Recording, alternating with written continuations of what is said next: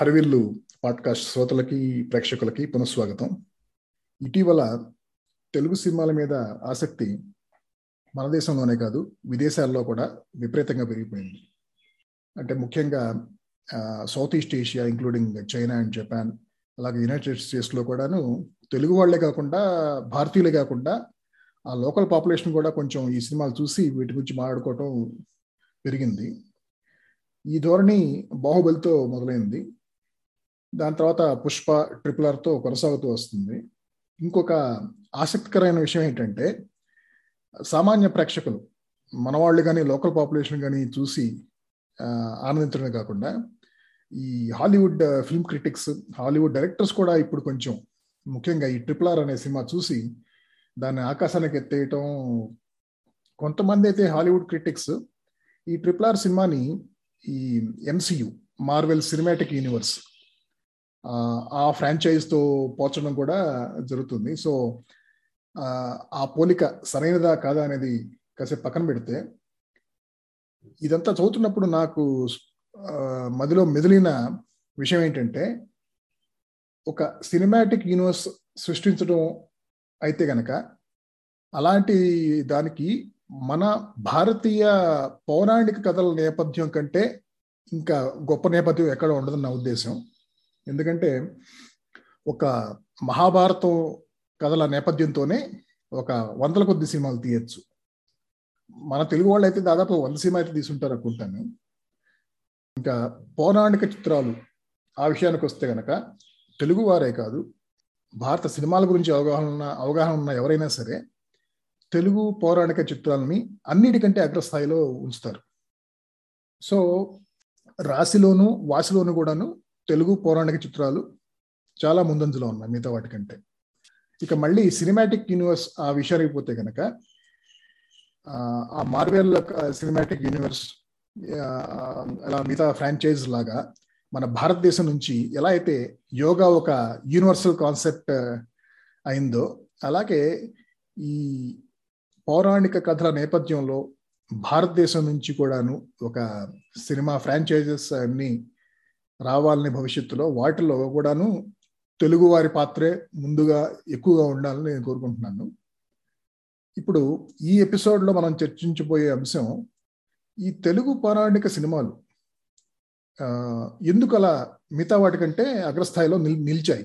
ఎందుకంటే సత్యహరిశ్చంద్రతో మొదలైన మూకీస్ కానీ దాని తర్వాత టాకీస్ యుగం వచ్చినా కూడా నైన్టీన్స్ నైన్టీన్ థర్టీస్ అండ్ ఫార్టీస్లో కూడాను అన్ని భాషల్లోనూ తీసిన సినిమాల్లో ఎక్కువ పాలు పౌరాణికాలదే. కానీ తెలుగు సినిమాలే ఫిఫ్టీస్ అండ్ సిక్స్టీస్లో కూడాను మంచి సంఖ్యలో రావటం మంచి నాణ్యతలతో రావటం అలాగే కేవలం సంఖ్యాపరంగానే కాకుండా ఆ చిత్రీకరణ పరంగా అందరినీ అంటే నాన్ తెలుగు ఆడియన్స్ కూడా ఆకట్టుకోవటం అనేది ఎందుకు జరిగింది అనేది మనం స్థూలంగా ఈ ఎపిసోడ్లో చర్చించుకోబోతున్నాం. అలాగే కొన్ని మర్చిపోరాని మర్చిపోలేని తెలుగు పౌరాణిక సినిమాల సన్నివేశాలు పాటలు పద్యాలు అవన్నీ కూడా ప్రస్తావించుకోబోతున్నాం. సో ఈ ఎపిసోడ్లో నాతో పాటు ఒకరు కాదు ఇద్దరు కాదు ముగ్గురు అతిథులు విశిష్ట అతిథులు పాల్గొంటున్నారు. వారిలో ఇప్పుడు వారిని పరిచయం చేస్తాను. వారిలో ఇద్దరు తెలుగు ట్విట్టర్ ప్రపంచానికి సుపరిచితులే. ఒకతను Krishnamohan K K Mohan seventy three అనేసి హ్యాండిల్ నేమ్తో ట్విట్టర్లో ఉంటాడు. అలాగే రెండవ వ్యక్తి చంద్రశేఖర్ కుండు బొట్ల చందు అని అందరూ ముద్దుగా పిలుచుకుంటూ ఉంటారు. సో వీళ్ళిద్దరూ తెలుగు ట్విట్టర్ ప్రపంచానికి అష్టదిక్పాలకుల్లో ఒక భాగం అని నేను అంటూ ఉంటాను సరదాగా. సో వీళ్ళ గురించి నేను ప్రత్యేకంగా చెప్పను.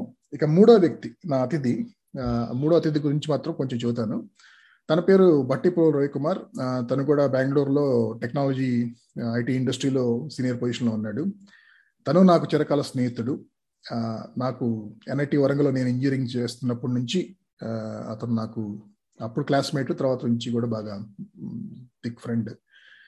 ఈ ఎపిసోడ్కి తనని పిలవడానికి కారణం ఏంటంటే ఒక చిన్న సంఘటన చెప్పాలి మీకు.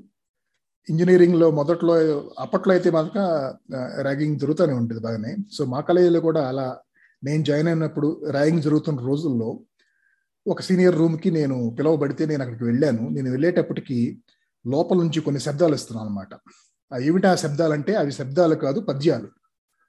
మామూలుగా జూనియర్ చేత సీనియర్స్ ఏదో ఒక కోతి పనులు చేయించటము పాటలు పాడించటము డ్యాన్స్లు వేయించడం ఇలాంటివి చేస్తూ ఉంటారు కదా. ఇతన్ని పాట పాడమంటే ఒక వ్యక్తిని ఆ వ్యక్తి సార్ నేను పాట పాడను పద్యం పాడు వినిపిస్తానని చెప్పేసి దారుణి అని ఈ టైప్లో ఏదో పాడ్డవరం ఆసంలో పద్యాలు అవి పాడతా పాడటం మొదలుపెట్టాడు. ఆ సమయంలో నేను అక్కడికి వెళ్ళానమాట లోపలికి వెళ్తే ఒక ఎన్టీఆర్ ఎస్విఆర్ ఆ పర్సనాలిటీ కాకుండా ఆరు అడుగుల పొడుగున్నా కూడాను బరువు యాభై కేజీల కంటే లేని ఒక ఒక బలహీన ఒక బక్క ప్రాణి కనిపించాడు అనమాట అతనే ఈ రవికుమార్ తనకి అప్పటి నుంచి అప్పటికే అంటే టీనేజ్ టైంకి కూడాను బాగానే తెలుగు పాత చిత్రాలు పౌరాణిక చిత్రాలు ముఖ్యంగా వాటిలో పద్యాల మీద బాగా ఆసక్తి అవగాహన ఎక్కువ అనమాట సో ఆ ప్రత్యేకత తనకు ఉండటం వల్ల తనని ఈ ఎపిసోడ్లో భాగం కామని అతన్ని కూడా ఆహ్వానించాను. సో రవి నీతోనే మొదలు పెడదాం ప్రశ్న ఏంటంటే పౌరాణిక చిత్రాలు అన్ని భాషల్లోనూ మొదటి నుంచి ఉన్నాయి. కానీ తెలుగు సినిమాలలోనే అంత ఆదరణ ఎందుకు పొందింది? కమర్షియల్గా కూడా అంత సక్సెస్ ఎందుకని తెలుగు సినిమాల్లో పౌరాణికాలు ఓకే. ఫస్ట్ ఉపోద్ఘాతానికి కృతజ్ఞతలు. పాపం పాపం చాలా మంది సీనియర్స్ నా పద్యాలకు బలైన వాళ్ళు చాలా మంది ఉన్నారు సో ఈ ప్రశ్నకు వచ్చేటప్పటికి నా నా ఉద్దేశం ప్రకారం తెలుగులో ఫస్ట్ మొదటి నుంచి నాటక ప్రపంచం అనేది నాటకాలు అనేవి చాలా జన జనంలో బాగా పాపులారిటీ పొందిన పొందున్నాయి కాబట్టి వాటికి కంటిన్యూ కంటిన్యూయేషన్ లాజికల్ కంటిన్యూయేషన్ సినిమాలు అయింది. మనకి ఇంతకు ముందు రామనవమి పందిట్లో కానీ లేకపోతే వినాయక ముఖ్యంగా రామనవమి పందిట్లో ఏదైనా కృష్ణ శ్రీకృష్ణ పాండవీయం శ్రీకృష్ణ శ్రీ కృష్ణార్జున పాండవ జోగ విజయం నుంచి నాటకాలు వేయటం చాలా సర్వసాధారణంగా ఉండేది. ముఖ్యంగా ఒకటో కృష్ణుడు రెండో కృష్ణుడు గురించి విని విని రాత్రి పదింటికి మొదలయ్యి పొద్దున మూడింటి నాలుగింటి దాకా జరుగుతూ ఉండేవి నాటకాలు. వాటి కంటిన్యూషన్ కింద వాటి కంటిన్యూషన్ కింద ఈ సినిమాలదే వచ్చాయి. అలాగే అదొకటే కాకుండా మిగతా భాషలతో పోలిస్తే కనుక తెలుగులో పద్య కావ్యాలకు ఉన్నంత ఆదరణ సంస్కృతం తర్వాత తెలుగులో అన్నిటికంటే ఎక్కువ ఉందనేది నా ఉద్దేశం ఏదైనా కానీ తిక్కన భాగవత పద్యాలు కానీ లేకపోతే పోతన తిక్కన భారత పద్యాలు కానీ పోతన గారి భాగవత పద్యాలు కానీ ఇంట్లో మొరదల అందరూ పెద్దవాళ్ళ నుంచి ఇంట్లో ఒకరికొకరు చెప్పుకోవడం అనేది చాలా సాధారణంగా ఉండేది. ఏది గజేంద్ర మోక్ష నుంచి కానీ లేకపోతే భక్త ప్రహ్లాద నుంచి కానీ ప్రహ్లాద చరిత్ర కానీ ఏదైనా చెప్పుకోవడం చాలా నార్మల్గా ఉండేది. దాని కంటిన్యూషన్ రావటం వాటన్నిటిని సడన్గా వెండి తెర మీద ఒక్కసారి మన కళ్ళ ముందు చూసేటప్పటికి వాటికి ఎక్కువగా పాపులారిటీ వచ్చింది. అదే నా ఉద్దేశం. ఆ తర్వాత దానికి సరిపోయినట్టు మనకి వచ్చిన నటులు కూడా మిగతా భాషల్లో మేబీ నేను సౌత్ ఇండియన్ లాంగ్వేజ్ చూస్తే కనుక కన్నడ సినిమాలు కొంచెం దగ్గరగా వస్తాయి తెలుగు పౌరాణిక చిత్రాలకి. ఏదో రాజకుమార్ గారు కానీ లేకపోతే ఉదయ్ కుమార్ గారు కానీ వీళ్ళు కొంతవరకు అది ఆ స్థాయికి వచ్చినప్పటికీ ఎస్వి రంగారావు గారిని కానీ లేకపోతే రామారావు గారిని కానీ కాంతారావు గారిని కానీ వీళ్ళని వీళ్ళకు సరిపోయే నటులు చాలా తక్కువ మంది ఉన్నారు. మొత్తం సౌత్ ఇండియన్ ఫిల్మ్ ఇండస్ట్రీలో సో అవి కూడా చాలా చాలా ఇదయ్యాయి. చాలా ఏమంటారు చాలా హెల్ప్ చేసాయి మొత్తానికి. అవును. అదిను సౌత్ ఫిల్మ్ ఇండస్ట్రీతో కంపేర్ సౌత్ సినిమాలతో కంపేర్ చేస్తే ఇక ఇక నార్త్ అంటే మరాఠీ కానీ బెంగాలీ కానీ బాలీవుడ్లో అయితే కనుక బాగా తక్కువ కదా సంఖ్య కూడాను పౌరాణికాలు అప్పట్లో కూడాను. మొదలైనా కూడా అవన్నీ అట్ట కిరీటాలు కట్ట కర్ర కథలో పెట్టుకొని కొన్నాళ్ళు చేసినప్పటికీ అవి సాధారణంగా అంత పాపులారిటీ కాలేదు. ఏదో ఉర్దూ ఇంపాక్ట్ వల్ల కానీ లేకపోతే వీటిలో కానీ అప్పటి నుంచి కూడా నైన్టీన్ ఫార్టీ నుంచి కూడా సాంఘికమైన సాంఘిక సాంఘిక కథలు ఇవే ఎక్కువ ఉన్నాయి. యాక్చువల్గా వాళ్ళ చరిత్ర చిత్రాలు కూడా చాలా తక్కువ. చరిత్ర చిత్రాలు ఎక్కువ వచ్చినా కూడా నార్త్ ఇండియా దాంట్లో ఎక్కువ మొఘల్ కింగ్ల గురించి లేకపోతే తాజ్మహల్ గురించి అనార్కలి గురించి వచ్చిన సినిమాలు తప్పితే నిజంగా వాళ్ళ చరిత్ర చారిత్ర చిత్రాలు కూడా చాలా తక్కువ నార్త్ ఇండియన్ హిందీ మూవీస్లో. అట్లీస్ట్ నేను నా తెలిసినంత వరకు. అవును. సో కృష్ణమోహన్ ఇప్పుడు నిధులకు వస్తున్నాను. రవి ప్రస్తావించిన అంశాలు కాకుండా ఇలా తెలుగు పౌరాణిక చిత్రాలు మిగతా భాషలతో ఈవెన్ మన సౌత్ ఇండియన్ లాంగ్వేజ్తో కంపేర్ చేసుకున్నా కూడా అంత ముందంజలో ఉండడానికి కారణాలు ఏంటి? అందరికీ నమస్తే. నాకు ప్రత్యేకంగా కృతజ్ఞతలు. ఈ టాపిక్ ఎంచుకున్నందుకు. ఇంకా విషయానికి వస్తే నేను చెప్పినట్టు ముందు నుంచి నాటకాల ప్రభావమే ఎక్కువ తెలుగులో కూడా. అలా కాకుండా మిగతా భాషల చిత్రాలు మిగతా సౌత్ ఇండియా నార్త్ ఇండియా ఈ తేడాలు బట్టి చూస్తే కనుక ముఖ్యంగా ఒకటి నటన ప్రతిభ రెండు ఆహారం ఈ కథలను బట్టి పౌర పురాణాలను బట్టి వాళ్ళ ఆహార్యాన్ని కరెక్ట్గా అందిపుచ్చుకున్నది కేవలం తెలుగు వాళ్ళే అని చెప్పి నాకు అనిపిస్తుంది. ఎందుకంటే మనం నార్త్ ఇండియా ఉత్తరాది సినిమాలు చూస్తే కూడా వాళ్ళ పంచకట్టు వాళ్ళ కిరీటము వాళ్ళ ఆహార్యం ఏది కూడా మనకి అందిపుచ్చుకునేటట్టుగా ఒక ఉండదు ఉదాహరణ ఆ హిందీ సినిమాలో నారదుడు మన సినిమాలో నారదుడు ఎలా ఉంటాడు అనేది ఆహారి. చాలా చాలా ఘోరంగా ఉంటుంది అసలు. అంటే పో- పోల్చడానికి కూడా అతీతంగా ఉంటుంది అనమాట సో ముందు కంటికి ఇంపుగా కనపడడం అనేది చాలా ముఖ్యం. పౌరాణికాలకి కొరకనే కాదు చారిత్రకాలైన పౌరాణికాలైన వాళ్ళ ఆహార్యము వాళ్ళు కంటికి ఇంపుగా కనపడటము ఇప్పుడు భీముడు అనగానే ఒక ఒక ఆహార్యం కనబడము అర్జునుడు అనగానే ఒకలా కనబడడం ఇవి చాలా ముఖ్యం అందువల్లే ఇప్పుడు ఎస్వి రంగారావు గారు ఆ, దుర్యోధనుడు రావణాసురుడు యుకిరణ్యకశిపుడుగా కనిపించిన రామారావు కృష్ణుడుగా రాముడుగా వీటన్నిటిలో కనిపించినా కూడా ఆ ప్రత్యేకంగా వాళ్ళ ఆహార్యానికి అందరూ ఆకర్షితులై పడిపోవడమే ముఖ్య కారణం అన్నమాట. దాన్ని బాగా అందిపుచ్చుకోవడం వల్లనే తెలుగు చిత్రాలు ముఖ్యంగా ప్రాముఖ్యత సంతరించుకున్నాయని నా ఖచ్చితమైన అభిప్రాయం. గుడ్. ఇప్పుడు చందు మీ దగ్గరికి వస్తున్నాను. సో వీరు ఇంకా కవర్ చేయని అంశాలు ఇంకేమన్నా మీకు కూడా స్ఫురిస్తే మీరు చెప్పండి లేకపోతే లేదు ముందుకు వెళ్దాం. ఎందుకంటే. రవి గారు చెప్పిన దానికి ప్రత్యేకించి మనం ఇంకా దానికి కలపవలసిందంటూ ఏం మిగల్చలేదు నిజానికి ఆయన. నాటకాల ప్రభావంతో పద్య కావ్యాల ప్రభావంతో మనం అందిపుచ్చుకొని మనం అందజేసిన లాంటి కథలు కానీ ఆ- సినిమాలు కానీ బహుశా నిజంగానే భారతదేశంలో మరెవ్వరూ ఆ ఇది చేసినట్లు మాత్రం కనపడదు. కన్నడ సినిమాలు మాత్రమే కొంచెం దగ్గరగా ఉంటాయి అంతే. అవును. ఇక ఇక మనం మనకి నచ్చిన సినిమాలు కాదు కానీ తెలుగు పౌరాణిక సినిమాల్లోని సన్నివేశాలు కొన్ని మనం ప్రస్తావించుకుందాం ఇప్పుడు. ముఖ్యంగా మీద మీతో మొదలు మొదలు పెడుతున్నాను ఇప్పుడు చందుబయ్య ఎల్ విజయలక్ష్మి నటించిన చిత్రాలు అని కాకుండా అన్ని చిత్రాల్లోనూ అన్ని పౌరాణికాల్లోనూ మీకు నచ్చిన సన్నివేశాలు ఆ, ఓకే. ఆ, సినిమాల గురించి కాకుండా సన్నివేశాల గురించి కూడా మనం చెప్పిన ఇది ఒక తరగని గని. ఇది చాలా పెద్ద సాహసం నిజానికి మనం ఎంతవరకు కృతకృత్యమవుతాం అన్నదే ఒక పెద్ద సందేహం. అంటే ఎన్ని గంటలు మాట్లాడుకున్నా తరగదు ఇది. మొదలు పెడతాను మాయాబజార్ తోటి. అది నిజానికి తప్పు. ఎందుకంటే మాయాబజార్ అంటేనే రేపొద్దుడి దాకా అదే నడుస్తుంది. కానీ మాయాబజార్ తోటి ఎందుకు మొదలు పెడుతున్నానంటే నేను అనుకోవడం మాయాబజార్ బహుశా మనం బాగా ఎరిగిన సినిమా. అది పంతొమ్మిది వందల అరవై కంటే ముందు వచ్చిన సినిమా. యాభై ఏడులోనో యాభై ఆరులోనో ఎప్పుడు వచ్చిన సినిమా అది.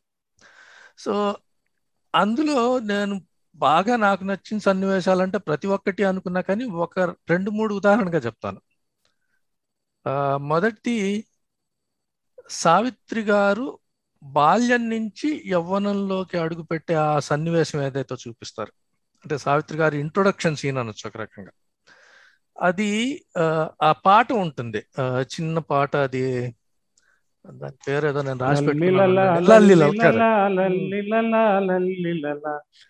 ఈ పాట తోటి మొదలవుతుంది. ఈ పాట అంతా అంటే ఆ అమ్మాయిని చూపించినప్పుడు అది ఒక పదేళ్ళు పన్నెండేళ్ళ పాపాయి అయి ఉంటుంది మహా. అంటే అంతకంటే ఎక్కువ వయసు చూపించరు.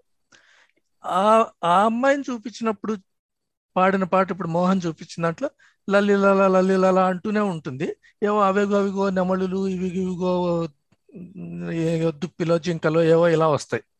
అంటే పదేళ్ళ పాపాయి పన్నెండేళ్ళ పాపాయిలకి అంతకంటే పెద్దగా ఊహ పోదు. ఎంతసేపు అక్కడ ఆడుకున్నాం ఇక్కడ ఆడుకున్నాం అన్నట్లే ఉంటుంది. ఆ తర్వాత ఆ కొలం దగ్గర కూర్చోబెడతారు. అందులో ప్రతిబింబంలోంచి మనకు సావిత్రి కనిపిస్తారు. అక్కడికి వచ్చేటప్పటికి ఆ, అలలు రేగుతాయి. సావిత్రి ఇది చూపిస్తారు. ఆ సావిత్రిని చూపించినప్పుడు పాట స్వరూపం మారిపోతుంది.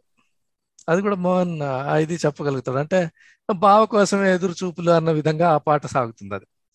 ఎంత సహజంగా ఎంత అద్భుతంగా ఆ సన్నివేశాన్ని దర్శకుడు తనలో చిత్రకల్పన చేసుకొని దాన్ని తెర మీదకి ఎక్కించడం బహుశా తెలుగు చిత్ర ప్రతిభకి ఇంతకంటే గొప్ప తార్కాణం మనం ప్రత్యేకంగా చూపించక్కర్లేదు. అదొకటి చాలా అద్భుతమైన సన్నివేశం. మరొకటి చెప్తాను. నేనే మొత్తం తినకుండా ఇంకొకటి చెప్పి నేను ఊరుకుంటాను. తర్వాత వీళ్ళిద్దరు కూడా కంటిన్యూ చేయవచ్చు ఆ మోర్లోనే రెండోది శ్రీకృష్ణుడి శ్రీ- వీళ్ళందరూ కొలువు తీరుంటే అక్కడ ఒక చిన్నంతనం నాటి శ్రీకృష్ణుడి అల్లరి గురించిన పాట ఉంటుంది. ఆ మోహన్ ఆ పాట కూడా నువ్వే చెప్పొచ్చు. విన్నావయే సోదమ్మ విన్నావయే సోదమ్మ మన చిన్ని కృష్ణుని అల్లరి చిల్లరి పనులు విన్నావయే సోదమ్మ ఈ పాట కూడా తెలియని తెలుగువాడు ఎవడు ఉంటాడు ఇందులో గొప్పతనం ఏంటంటే అది చెప్తుంది. మా ఇంటికి వచ్చి అన్న తిన్నాడు అన్న తిన్నాడు అది తిన్నాడు తిన్నాడు మా ఇల్లు ఖాళీ చేసిపోయాడు అని అందరూ చెప్తారు. వీడు ఒక్కడే ఎలా తినేసానమ్మా ఇక్కడనైనా కలదనమ్మా అంటాడు. ఇది అన్నప్పుడు కృష్ణుడు వీళ్ళందరూ బలరాముడు వారి వారి భార్య సమేతంగా ఇది చూస్తూ ఉంటారు. ఆ రుక్మిణీదేవి సంధ్య గారు చాలా అందమైన స్వరూపం చాలా చాలా గ్రేస్ఫుల్ పర్సనాలిటీ ఆవిడ. ఆ. క్షణంలో ఎప్పుడైతే ఇది ఒక్కడే అలా తినేసినమ్మా ఎక్కడైనా కలదమ్మా అన్నప్పుడు ఆవిడ కొంచెం మొహం తిప్పుకొని నవ్వుతుంది. నేను ఈ రోజుకి కూడా ఈ రోజుకి కూడా ఈ క్షణం కూడా నేను అది కళ్ళెదురుగా నాకు కనిపిస్తే ఆ- ఆ- ఆ- ఆవిడకి నిజంగా దండం పెట్టుకోకుండా ఉండాలి అంత అందము ఆ ఆ వగలు చూపిస్తారు ఆవిడ అందులో. ఒక పక్క మొగడి పట్ల గర్వం ఉంటుంది. నా మొగుడు ఇలాంటివన్నీ చేశాడు చిన్నప్పుడు అనే అతిశయం ఒకటి. అలాగే ఎట్టాటి వాడివిరా నువ్వు? నిన్ను చేసుకున్నాను చూడు నేను అన్న రెండోది. ఈ రెండు ఆ క్షణం ఒక్కైతే చూపిస్తారు. చాలా చిన్నది. ఆవిడ నవ్వి ఇలా మొహం తిప్పుకుంటారు. అందులో చూపిస్తారు అది. అంత భావ ప్రకటన బహుశా మరి అంటే ఆవిడ తెలుగు నట లేకపోతే ఇంకొక అరవ నట ఇంకొక రాని కాదు. తెలుగు సినిమాలో ఆవిడ చేత ఆ విధమైన ఇది చేయించగలిగిన దర్శకులకు మనం ఉన్నంత కాలం వాళ్ళకి దండం పెట్టుకోవచ్చు. అందుకని ఆ- రెండు సన్నివేశాలు నేను చెప్తాను. ఆ జయలలిత. గారి తల్లి. కాకపోతే జయలలిత గారి గురించి కాదు కానీ సంజయ్ గారు అంటే మాత్రం నాకు ప్రాణం చాలా ఇష్టం. అవునవును. ఓకే మిగిలిన వారు. మిగిలిన వాళ్ళు వాళ్ళకి వాళ్ళ దగ్గరికి వెళ్ళే ముందు నాకు తెలిసి మాయాబజార్లో అందరూ అంటే పిల్లలే కాదు పెద్దవాళ్ళు కూడాను కొంచెం గొల్లు మన వేసే సన్నివేశం ఒకటి ఉంది. ఏది? ఘటోత్కచుడు ప్రత్యక్షం ఏ సన్నివేశం? అష్టది కుంభి కుంభాగ్రాలపై అవును. అదొకటి. అఫ్ కోర్స్ టైటిల్స్లో కూడాను ఘటోత్కచుడు వచ్చి ఒక కొండ మీద అలా వాలగానే నాతే బండరాలు పడి వెళ్ళిపోతా కిందకి. అక్కడ కూడాను అంటే ఒక రకంగా అతని స్థాయిని చూపించడం అలాగే దాంట్లో కూడా కొంచెం కామెడీ అన్నట్టు. అంటే సుని సునిశ్చితమైన హా- హాస్యం అన్నమాట. అది. సో హాస్యమే కాకుండా అది సత్యం కూడా. అంటే అంత పెద్ద రాక్షసుడు ఒక కొండ మీదనో ఇంకో దాని మీద దూకినప్పుడు ఆ కొండ ఎలా వణికింది అనేది అక్కడ ప్రత్యక్షంగా చూపించడం. అనేది అది ఇది మాయాబజార్ మీదే కంటిన్యూ చేద్దాం. ఎందుకంటే రవి కూడాను బాగా ఇష్టమైన సినిమా అందరికీ ఇష్టమైన సినిమా కానీ రవి కూడా కొన్ని చెబుతాడు నాకు తెలిసి కొత్తగా మాయాబజార్ సినిమా ఒకటి మహాభారతంలో లేని కథ. ఆ సినిమాలో ఎక్కడా మీకు పాండవుల మొహాలు కనిపించవు పాండవుల పేర్లు ఎక్కడ కనిపించింది చెప్తే వాళ్ళు ఎక్కడ కనిపించరు. ఆ సినిమాని శశిరేఖ పరిణయం అని చెప్పి నవలని తీసుకొని నా మహాభారతంలో లేని పెట్టకథను తీసుకొని ఒక సినిమా చేయడం అనేది ఆఫ్ కోర్స్ ఇంతకుముందు వేమూరి గగ్గయ్య గారు వీళ్ళందరితో పాటు పాత మాయాబజార్ ఉన్నప్పటికీ ఈ మాయాబజార్లో ఉన్న మహామహుల వల్ల దీనికి వచ్చిన ప్రాముఖ్యత కానీ ఇది కానీ ఇంకా దేనికి రాకపోయి ఉండొచ్చు తెలుగు సినిమాల్లో. నాకు మాయాబజార్కి వస్తే ముఖ్యంగా రెండు మూడు సినిమాలు రెండు మూడు సన్నివేశాలు బాగా గుర్తుంటాయి. ఒకటి లాహిరి లాహిరి పాట. చివరికి అందరూ మనకి ఎల్పి రికార్డ్స్లో కానీ వీటిలో కానీ ఓన్లీ ఫస్ట్ రెండు చరణాలే వస్తాయి. ఆ తర్వాత శశిరేఖని అభిమన్యుని పంపేసిన తర్వాత కృష్ణుడు రుక్మిణి వెళ్ళటం తర్వాత ఇంత ఎలాగో ఇంత దాకా వచ్చాం కదా మనం కూడా నౌకా విహారం చేసి వెళ్దామని చెప్పి బలరాముడు వీళ్ళు వెళ్తాం ఆ మూడిట్లో ఆ మూడిట్లో పాటలు రాసిన వాళ్ళు చరణాలని ఫర్ ఎగ్జాంపుల్ కృష్ణుడికి వచ్చేటప్పటికి రసమయ జగములో రాసక్రీడకు క్రీడకు బుసిగొలి బుసిగొలిపే ఈ మధురిమలు అని చెప్పి అలాగే ఏంటి భానుమతి దేవి గారు ఆ పదండి అప్పటిదాకా ఈ వయసులో ఈ విహారాలు ఏంటి అన్న ఆవిడ ఇది వయసు మహిమ కాదు ప్రకృతి మహిమ. మనము అలా ఇంత దూరం వచ్చాము విహారం చేసి వెళ్దాం అనగానే సరే పదండి అని చెప్పి ఆవిడ బయలుదేరటం.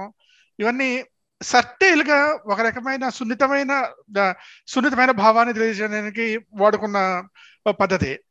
అప్పటిదాకా ఇంకొకటి ఇంకొక బాగా నచ్చిన సన్నివేశం అప్పటిదాకా సినిమా చాలా స్లోగా నెమ్మదిగా నడుస్తూ ఉంటుంది. నడుస్తూ ఉండంగానే వీళ్ళని తీసుకొని దారుకుడు ఆ, మాధవపేద సత్యం గారు దారుకుడు పోషణ వేశారు కాబట్టి ఆయన బలి బలి దేవాన్ని పడుకుంటూ వీళ్ళని తీసుకొని బయలుదేరతాడు. బయలుదేరంగానే అప్పటిదాకా ఉన్న సినిమా అది ఎస్వి రంగారావు ఇన్స్టా ఘటోత్కచుడు ఇంట్రడక్షన్ సీను. ఆ ఆ సీన్ని ఇప్పటికి మార్కస్ బాట్లీ గారు ఎలా తీశారు ఇప్పటికీ అర్థం కాదు నాకు. ఆ, ఢంకా మీద భేరీ మీద భేరీ మోగుతూ ఉంటుంది. దాంట్లో ఫస్ట్ ట్రాన్స్పరెంట్గా మొదలయ్యి మొత్తం ఘటోత్కచుడు ప్రత్యక్షం అవడం అనేది ఈ రోజు కూడా నాకు అర్థం కాని విషయం అది ఈ టెక్నాలజీ ప్రకారం. అది జస్ట్ ఫిలిం మీద తీస్తున్నప్పుడు అలా లీలగా ప్రత్యక్షమైన ఘటోత్కచుడు ఫుల్ ఘటోత్కచుడు అష్ట దిక్కుంభి కుంభాగ్రాలపై అనుకుంటూ ప్రత్యక్షం అవడం అనేది చాలా గొప్ప గొప్ప సన్నివేశం అది. దాని తర్వాత కంటిన్యూషన్ ఇదే కంటిన్యూషన్ ఇంకా చాలా ఉన్నాయి. ఆ అభిమన్యుడు పడిపోతాడు. ఘటోత్కచరి వేసిన గదగ తగిలి పడిపోతాడు. అప్పటిదాకా ఉండగానే అది కేవలం మూర్ఛ తల్లి.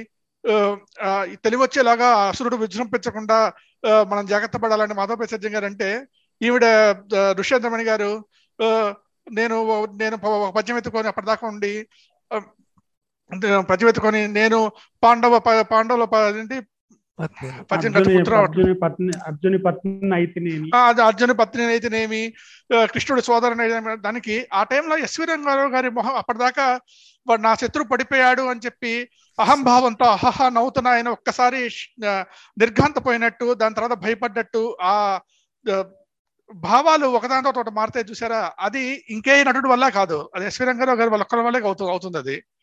ఇవి ఇవి కేవలం ఇంకా సినిమా మనం గంట కూడా అవ్వలేదు. మనం ఇంకా మనం గంట సినిమాలోనే ఉన్నాం. ఇప్పటికే మనం ఆ తర్వాత ఆయన ఏంటి?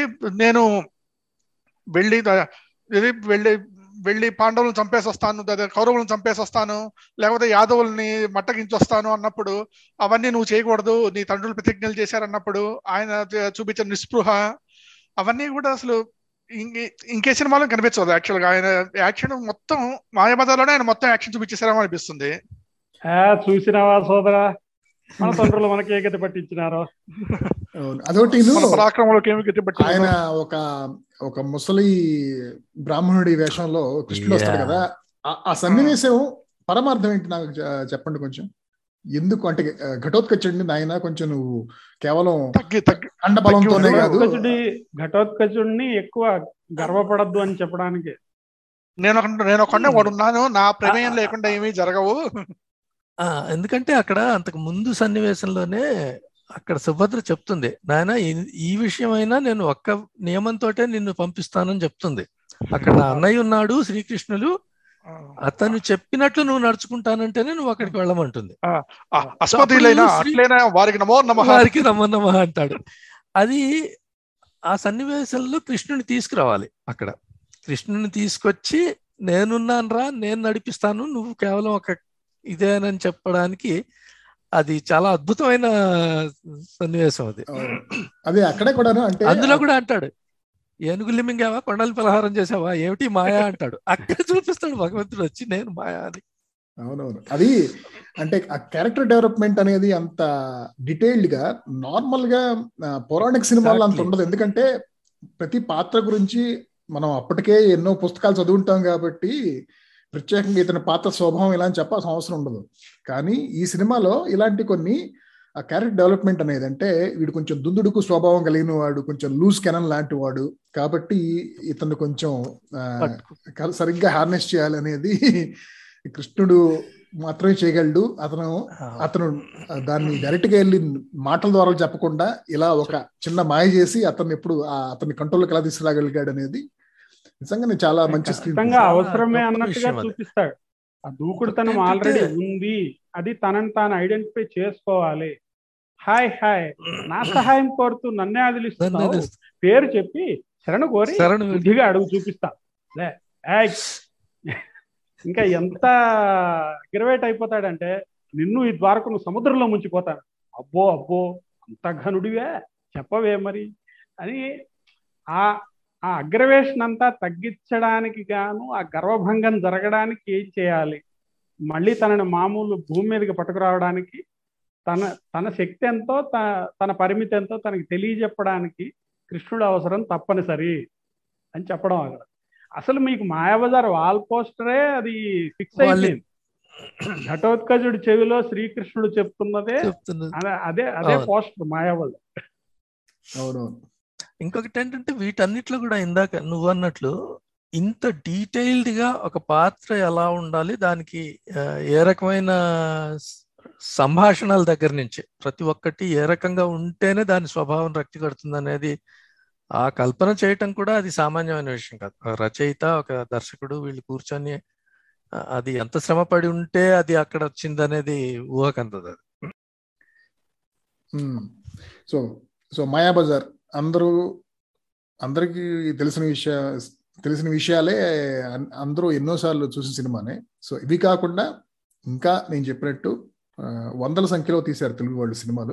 ఇంకా మిగతా వాటికి వెళ్దాం. కృష్ణమోహన్ నీ నీకు బాగా నచ్చిన అంటే టాప్ ఫైవ్ ముందు చెప్పు. టాప్ ట్వంటీకి తర్వాత వెళ్దాం మనం. అయితే ఈ టాపిక్ చాలా విస్తృతమైంది కాబట్టి ముందు నేను చెప్పదలుచుకున్నది ఏంటంటే మనకి పౌరాణిక సినిమాలు అనగానే కొన్ని తరాల వరకు గుర్తుండిపోయినట్టు బాగా ఎక్కువగా ఎక్కువ సంఖ్యలోను రాశిలోను వాసిలోను కూడా బాగా తీసింది కమలాకర కామేశ్వరరావు. ఆయనకు పౌరాణిక బ్రహ్మ అని కూడా బిరుదు ఉంది. కానీ నేను చెప్పదలుచుకుంది ఏంటంటే అంతకు ముందే మనకి థర్టీస్లోను ఫార్టీస్లోను మాయాబజార్ ముందు వరకు వచ్చిన సినిమాలు పౌరాణిక సినిమాలు చాలా ఉన్నాయి. అంటే కొంచెం సాంకేతికంగాను ఆహార్యం పరంగాను కొంచెం మనం అంతగా మెచ్చనివి అనుకోవచ్చు లేదా అప్పటికి ఇంకా టెక్నికల్గా ఇంకా బాగా ఎదగలేదు కాబట్టి అలాంటి సినిమాలు అనుకోవచ్చు. కానీ మొత్తం మీద సబ్జెక్ట్ మాత్రం చాలా గట్టిగా ఉండేది. ఎక్కడ రాజీ పడేవాళ్ళు కాదు. అటువంటి దర్శకుల్లో సీనియర్ మోస్ట్ అప్పటి దర్శకుడు చిత్రపు నారాయణమూర్తి గారు. చిత్రపు నారాయణమూర్తి గారి పేరు ప్రత్యేకంగా ఎందుకు చెప్తున్నా అంటే ఆయన దాదాపు కమలాకర కామేశ్వరరావు లాంటి వాడే ఆ ఆ జనరేషన్. ఆయన కనీసం అయితే ఆయన సొంతంగానే ఒక పది పదిహేను సినిమాలు తీశారు. ఆయన నిర్మాత ఆయనే దర్శకుడు కూడా. అప్పట్లో అటువంటి కష్టం తీసుకోవడానికి మరి ముందుకు వచ్చేవాళ్ళు కాదేమో. అలా ఆయన తీసిన సినిమాలే మళ్ళీ మనం చాలా రిపీటెడ్గా చూసామన్నమాట. ఒక భక్త ప్రహ్లాద్ కానీ ఇంకా భక్త మార్కండేయ మైరావణ దక్షయజ్ఞం భక్త ప్రహ్లాద ఇవన్నీ కూడా ఆయన ముందు తీసినవే. మళ్ళీ మనం కొంచెం వాటిని మనకి మంచి ఇంకా మంచి నటులు దొరికారు మంచి ప్రతిభ కలిగిన వాళ్ళు దొరికారు. తర్వాత దర్శకులు కూడా కమలాకర కామేశ్వరరావు ఇలాంటి వాళ్ళు కొంతమంది దొరకబట్టి బాగా తీసుకోగలిగాం. అయితే ఈ ట్రాన్స్ఫర్మేషన్లో కూడా మనకి కెమెరామెన్ ఈ ఫోటోగ్రఫీ అనేది చాలా పెద్ద రోల్ ప్లే చేసింది అప్పట్లో. ఎందుకు అంటే పౌరాణికాలు అనేటప్పటికే మాయలు మంత్రాలు వాటి పాత్ర ఎక్కువగా ఉంటుంది. ఈ చిన్నవాళ్ళు పెద్దవాళ్ళు కావడం మాయం అయిపోవడము మళ్ళీ ప్రత్యక్షం కావడం ఇలాంటివి ఈ ఆకారాల్లో కానీ చేష్టల్లో కానీ వీటి ట్రిక్స్ ఈ కెమెరా ట్రిక్స్ చూపించడంలో ఇప్పుడు ఉన్నంత టెక్నాలజీ అప్పుడు అసలు ఏమీ లేదు. అయినా కూడా ఇంతే ఇంతకంటే ఎక్కువ జనరంజకంగా అప్పుడు చూపించగలిగిన వాళ్ళు ఒకరు మార్కస్ బాట్లే రెండో వారు రవికాంత్ నగాయిచ్. మార్కస్ బాట్లే ఎక్స్ట్రాడినరీ అన్నమాట అసలు. ఆయన ఆయన తీసుకునే ఇందాక మన రవికుమార్ గారు చెప్పినట్టు ఆ ఢక్కా మోగుతూ ఘటోత్కచుడు ప్రత్యక్షం అవడం అనే సన్నివేశం అది నభూతో నా భవిష్యత్ అసలు. ఎక్కడో అందరం మనం కూడా వెతుక్కోవాలన్నమాట. అటు ఆ చిన్నమయ్య శిష్యులే కాకుండా మనం కూడా వెతుక్కుంటాం. ఎక్కడి నుంచి వస్తున్నాడు? ఎక్కడి నుంచి వస్తున్నాడు? అంతటి ఆ ఇప్పుడు దర్శకుడు ఒక సన్నివేశం చెప్పుండొచ్చు. ఇలా రావాలి నాకు కానీ దాన్ని అలా ఎగ్జిక్యూట్ చేయడానికి ఆ ఫోటోగ్రఫీ ఫోటోగ్రాఫర్ కెమెరామెన్ ఎవరైతే ఉన్నారో అది హండ్రెడ్ పర్సెంట్ మార్క్స్. అలాగే రవికాంత్ నగాయిచ్ని ఎన్టీఆర్ బాగా వాడుకున్నారు. కృష్ణపాండవీయం అంతా రవికాంత్ నగాయిచ్ ప్రతిభే తర్వాత వీరాభిమన్యు. వీరాభిమన్యు సినిమాలో కృష్ణరాయబారం సీన్ తర్వాత కృష్ణుడు భూమిలోంచి బద్దలు కొట్టుకుని పైకి వస్తాడు సభామధ్యంలో. ఆ ఆ దృశ్యం అసలు ఇప్పటికీ ఒళ్ళు గగురు పొడుస్తుంది తలుచుకుంటే. ఆ సీన్ తీయడానికి ఎన్ని మినియేచర్లు ఎన్ని యానిమేషన్లు ఏం చేసుకున్నాడో ఆయన అసలు తెలియదు రవికాంత్ నగాజ్ అలాగా ఈ మాయలు మంత్రాలు చూపించడానికి ఈ సెట్టింగ్స్ వేసుకోవడానికి వీటన్నిటికీ ఆ కెమెరామెన్లు ఫోటోగ్రాఫర్ల పాత్ర కూడా చాలా గట్టిగా ఉంది. అంటే మన మన బ్రెయిన్లో పడిన ఇంప్రింట్స్ గురించి చెప్తున్నాం. అప్పటి మాయలు మంత్రాలు కానీ మాయమైపోవడాలు కానీ ఇందాక దారుకుడి ఎపిసోడ్లో కూడా మాయాబజార్లో కూడా అర్జునుడు వెళ్తూ ఉంటే ఎప్పుడైతే ఆ దారుకావనం పరిధిలోకి ఎంటర్ అవుతామో విదేశీ పరిధిలోకి ఎంటర్ అయినట్టే. కోర్ కోర్ శరణు కోర్. ఇప్పుడు సీసీటీవీలు ఇవన్నీ అప్పుడే ఉన్నాయి అన్నట్టుగా చూపించాడు. వీళ్ళు ఆ పరిధిలోకి ఎంటర్ కాగానే ఘటోత్కచుడి ఆశ్రమంలో వాళ్ళకి తెలుస్తుంది. ఎవరో వస్తున్నారు చూడరా. వెంటనే కోర్ కోర్ శరణు కోర్ అని రావడం రోడ్డు మధ్యలో ఒక గోడ కట్టేయడం ఆ గోడని మళ్ళీ బాణంతో బద్దలు కొట్టుకుని వెళ్ళిపోవడం. ఇవన్నీ మొత్తం అసలు కథే మహాభారతంలో లేనిది. దాన్ని మళ్ళీ ఇంత పకడ్బందీ స్క్రీన్ ప్లే ఇంత జనరంజకంగా తీయడం అనేది అది ఖచ్చితంగా మాయాబజార్తోనే మాయాబజారు ఒక రోల్ మోడల్ అయిపోయిన కారణం ఏంటంటే ఇలాంటివన్నీ ఉన్నాయి అందులో.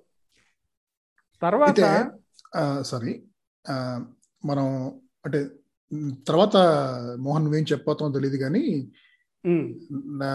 కతే మాయాబజార్తో మొదలు పెట్టాం కాబట్టి అంటే పౌరాణిక సినిమాల్లో అయితే తెలుగు సినిమాల్లోనే టాప్ అనుకునే టైపు.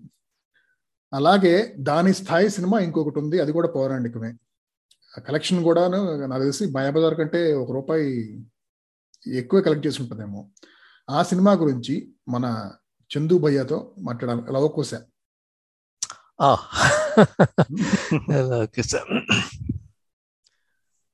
లవకుశ్ కూడా నిజంగానే ఆ స్థాయికి ఏమాత్రం తగ్గని సినిమా అని చెప్పుకోవాలి. అందులో ముఖ్యంగా ఒకటి నాకు బాగా సన్నివేశం గుర్తున్నది ఏంటంటే ఆమెను తీసుకువెళ్ళి అడవిలో వదిలేయమని చెప్తారు. వదిలేయటం చూపించిన ఘట్టంలో అతను లక్ష్మణుడు నేను నిన్ను వదిలేసి వెళ్ళిపోవాల్సి వస్తుందని చూపించినప్పుడు చూపించే ఆ బాధ ఒకటి. అది నాకు బాగా గుర్తుండిపోయిన ఒక సీన్ అది. అలాగే వీళ్ళు ఆఫ్ కోర్స్ ఈ పిల్లలిద్దరూ కలిసి వాళ్ళు వినుడి వినుడి రామాయణ కథ. బహుశా లవకుశ అనగానే ప్రతి వారికి కూడా గుర్తొచ్చే అదొక పాట. ఆ పాటలు కూడా వాళ్ళు చూపించిన ఇది ఆ సన్నివేశం ఒకటి. ఇవి నిజంగా చాలా అద్భుతమైన సినిమాలు ఐ మీన్ అద్భుతమైన సినిమా అద్భుతమైన చిత్రీకరణ కూడా అవును. అంటే మాయాబజార్తో మాయాబజార్తో ఈక్వల్గా సక్సెస్ అయిన సినిమానే కానీ మాయాబజార్లో పాటలు చాలా బాగున్నా కూడా మనకి వెంటనే గుర్తొచ్చేది పాటలు కాదు. కానీ లవకోస్ అయితే కనుక నిజంగా ఒక అన్ని పాటలు ఉన్నాయి ఒక మ్యూజికల్ హిట్ అని చెప్పొచ్చు. సగభాగం పాటలే ఆ సినిమా పాటలే. సగభాగం పాటలే రవి నువ్వు సారీ చందు నువ్వే చెప్పు. లేదు లేదు. లవకుశ నుంచి ఇంకా మనం దీని వెనక్కి వెళ్తే కూడా సీతారామ కళ్యాణం అనుకున్నా ఇవన్నీ కూడా నిజంగా అది మళ్ళీ వెళ్దాం. గురించే ఇంకొకటి రెండు రవి గారిని కూడా యా యా. లవకుశ సినిమా మీరు ఒకటి ఫస్ట్ కలర్ మూవీ పాయింట్ ఒకటి. రెండోది ఆ సినిమాలో పాటల్లో మీరు అన్నట్టు పాట దాని సినిమా ఆత్మ మొత్తం పాటలోనే వచ్చేటట్టు. ఫర్ ఎగ్జాంపుల్ ఆవిడ సీతాదేవి రాముడు అశ్వమేధ యాగం చేస్తాడన్నప్పుడు ఆవిడ బాధపడుతూ భార్య లేకుండా రాజులు ఎలా యాగం చేస్తాడన్నప్పుడు సందేహింపమ్మ అనే పాటలో ఒక చరణం ఉంటుంది.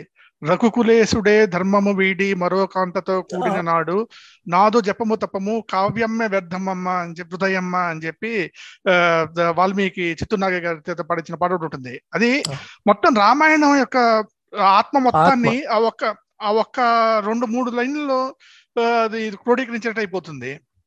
అఫ్ కోర్స్ మనకి లవకుశులు రాముడు నిజంగా యుద్ధం చేశారా? లేకపోతే వాళ్ళు వెళ్ళి పాట పాడినప్పుడు మనకు గుర్తుపెట్టించారా డిఫరెంట్ వర్షన్స్ ఆఫ్ రామాయణ ఉత్తర రామాయణాలు ఉన్నాయి.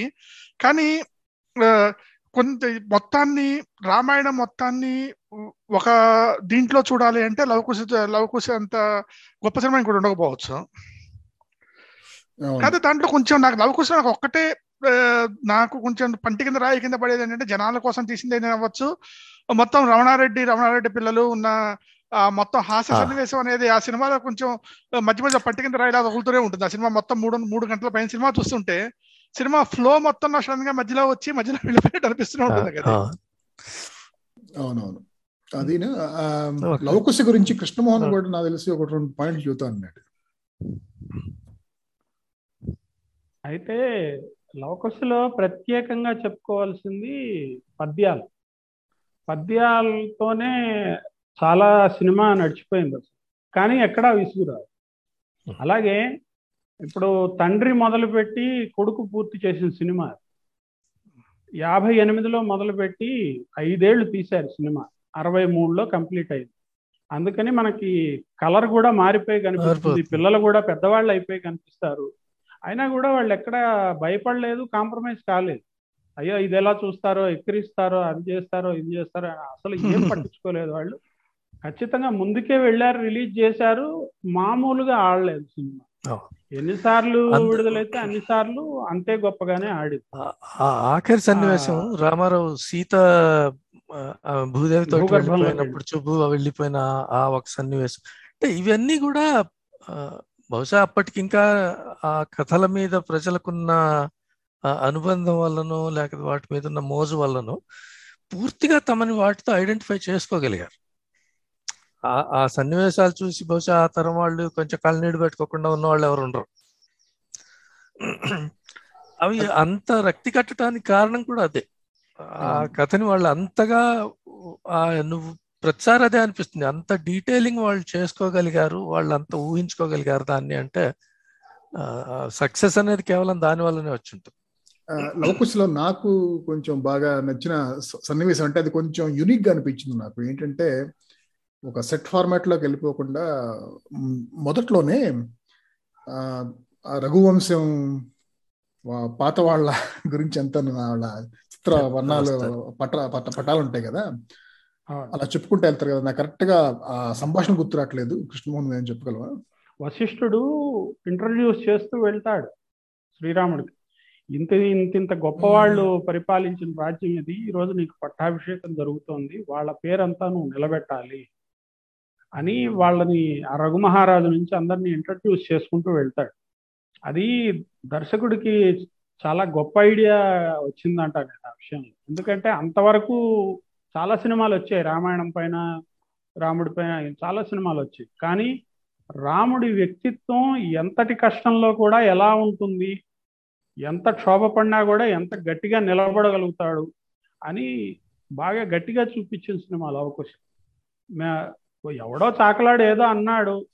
దాన్ని పట్టుకొని మనం ఏ ఇవాళ రోజునైతే పరి పాలకులు ఏం అలా ఉండరు. కానీ ఆ మాటను కూడా ఖచ్చితంగా దాన్ని కూడా లెక్కలో తీసుకుని దాన్ని కూడా ఆ- ఆ బాధ మొత్తం దిగమింగి ఇంట్లో వాళ్ళు బయట వాళ్ళు ఏమనుకున్నా సరే నమ్మిందే చేయడం.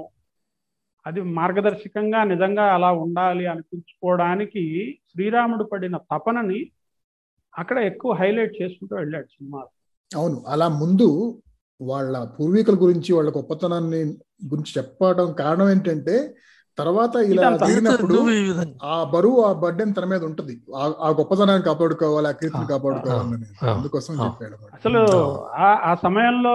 లక్ష్మణుడు కానీ బాగా దగ్గరగా ఆంతరంగికుడుగా ఉన్న భటుడు భద్రుడు కానీ వీళ్ళు ఏదో చెప్పబోతుంటే కూడా భద్ర ఒక్కసారి ఇలా ఆ గట్టిగా అరవడం ఏదైతే ఉంటుందో ఇంకా మారు మాట లేదు ఇంకా వాళ్ళ దగ్గర ఇంకా వదిలేసి వెళ్ళిపోతారు అంతే ఆ అంత అథారిటీ చూపించడం నిజంగా రాముడు వచ్చి ఆ సినిమా చూస్తే కూడా అమ్మ బాబాయ్ నేను ఇలా ఉన్నానా అనుకుంటాడేమో అనిపిస్తుంది.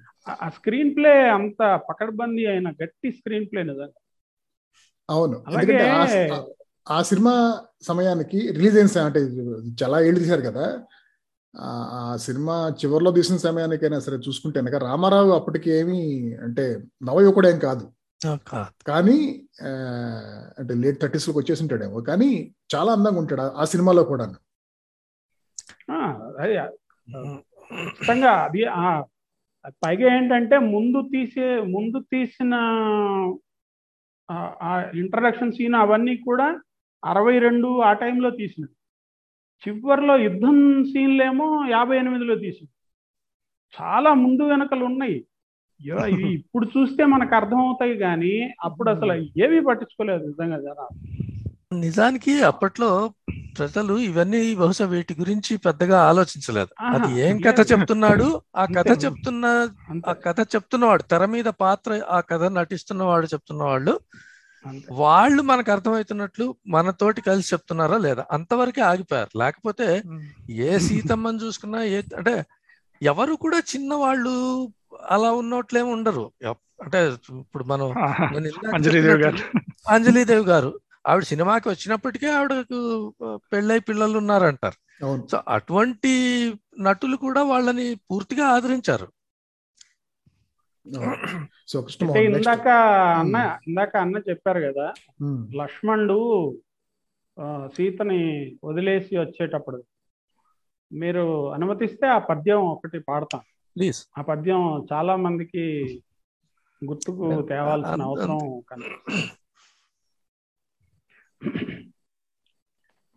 ఇంతకు బూని వచ్చి వచియింపకపోదునే విన్ము తల్లి.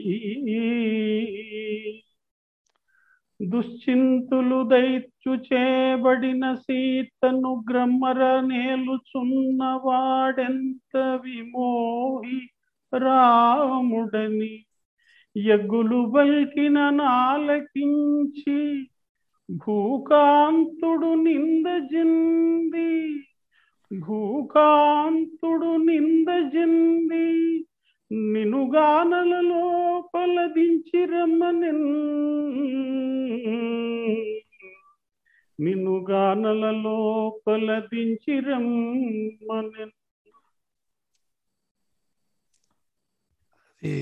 ఇది ఊహించుకోవటానికి కూడా చాలా కష్టం అనిపిస్తుంది. అంటే లక్ష్మణుడు అమ్మవారి పాదాలు తప్ప ఏమి చూడడు అన్న విధంగా మనం చెప్పుకున్నాక ఇది కదా.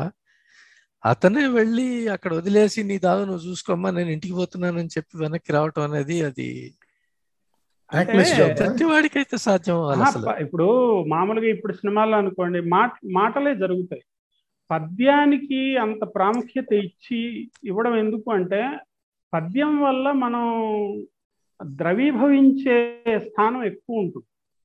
పద్యం వినడం వల్ల పద్యం పాడడం వల్ల మనం ఇంకా కూడా ద్రవీభవించిపోతాం ఇంకా కూడా బాధ బాధ. పెరుగుతుంది శోకరసం గాని రౌద్రం గాని. వీరం గాని ఇలాంటివన్నీ ఏదైతే పద్యంలో ఏదైతే కొంచెం ఒక్క అడుగు రాజ్య. సంపదలు అన- అనగానే అది ఇంకా మాటలతో రాదు అది. ఒక్క ఒక్క పక్కకి మనం అడుగు వేసి ఆలోచిస్తే సినిమాలు అప్పట్లో కానీ ఇప్పుడైనా కానీ చూసే వాళ్ళలో ఎక్కువ భాగం ఆ, కొంచెం తక్కువ స్థాయి టికెట్ కొనుక్కొని చూడగలిగిన వాళ్ళే ఉంటారు. సో సాధారణంగా మనం పామరులను చదువురాని వాళ్ళను అనుకున్నాం వాళ్ళు కూడా ఈ పద్యాలు దాదాపు కంఠతా పట్టి వీటిలో నాటకాలు వేసుకొని తర్వాత వాళ్ళ Full ఊళ్ళో fledged. నాటకాలు వేసుకొని అభినయం చేసి వాళ్ళని వాళ్ళు మెప్పించుకోగలిగిన దీనికి వెళ్ళారంటే చదువు రాకపోయినా అర్థం ప్రతిపదార్థం తెలియకపోయినా కానీ వాటిని ఆదరించారంటే అదంతా చాలా గొప్ప ఇన్ని విషయం. ఇన్ని సినిమాలు వచ్చాక కూడా నాన్నగారు నాన్నగారు నా ఎయిత్ క్లాస్ టెన్త్ క్లాస్ టైంలో కూడా నాన్నగారు షణ్ముఖం ఆంజనేయులు గారి క్యాసెట్ తెచ్చి వినేవారు. క్యాసెట్ చేయించారు ఆయన. రికార్డు ఎల్పి రికార్డ్ చేయించారు. చాలా గొప్ప. షణ్ముఖం ఆంజనేయులు రామాంజనేయ యుద్ధం పద్యాలు అవన్నీ చాలా అద్భుతంగా ఉండేది స్థానం నరసింహారావు గారిని అంటే మనం ఎలాగో చూడలేదు. మా టైం కాదు అసలు. కానీ షణ్ముఖం ఆంజనేయులు పద్యాలు అవి చాలా చాలా గట్టిగా ఉండేవి. అందున ప్రత్యేకంగా నాకు రామాంజనేయ యుద్ధమే బాగా గుర్తు ఆయన పద్యాలు అవి. అలాంటి అంత మొనాటనస్గా ఇప్పుడు అసలు ఆ పద్యాలు ఇప్పుడు వినలేదు. ఇప్పుడు ఇప్పుడు వాళ్ళకి చిరాకు వచ్చేస్తుంది. ఇన్ఫాక్ట్ మనకు కూడా కొంచెం కష్టమే వినడం. కానీ అలాంటి పద్యాలు కూడా జనరంజకంగా వినరంజకంగా మన కొత్త సినిమాల్లో కొత్తవి అంటే అరవైల తర్వాత వచ్చిన సినిమాలు అన్నిట్లో కూడా ఆ పద్యాలు ఖచ్చితంగా సమయోచితంగా పెట్టడము కొత్త వాళ్ళు కానీ పాత వాళ్ళు కానీ అంటే కంకంటి పాపరాజు ఇలాంటి వాళ్ళు రాసిన పద్యాలు ఉన్నాయి. నేరుగా భారతం నుంచి తీసుకున్న తెలుగు పద్యాలు ఉన్నాయి.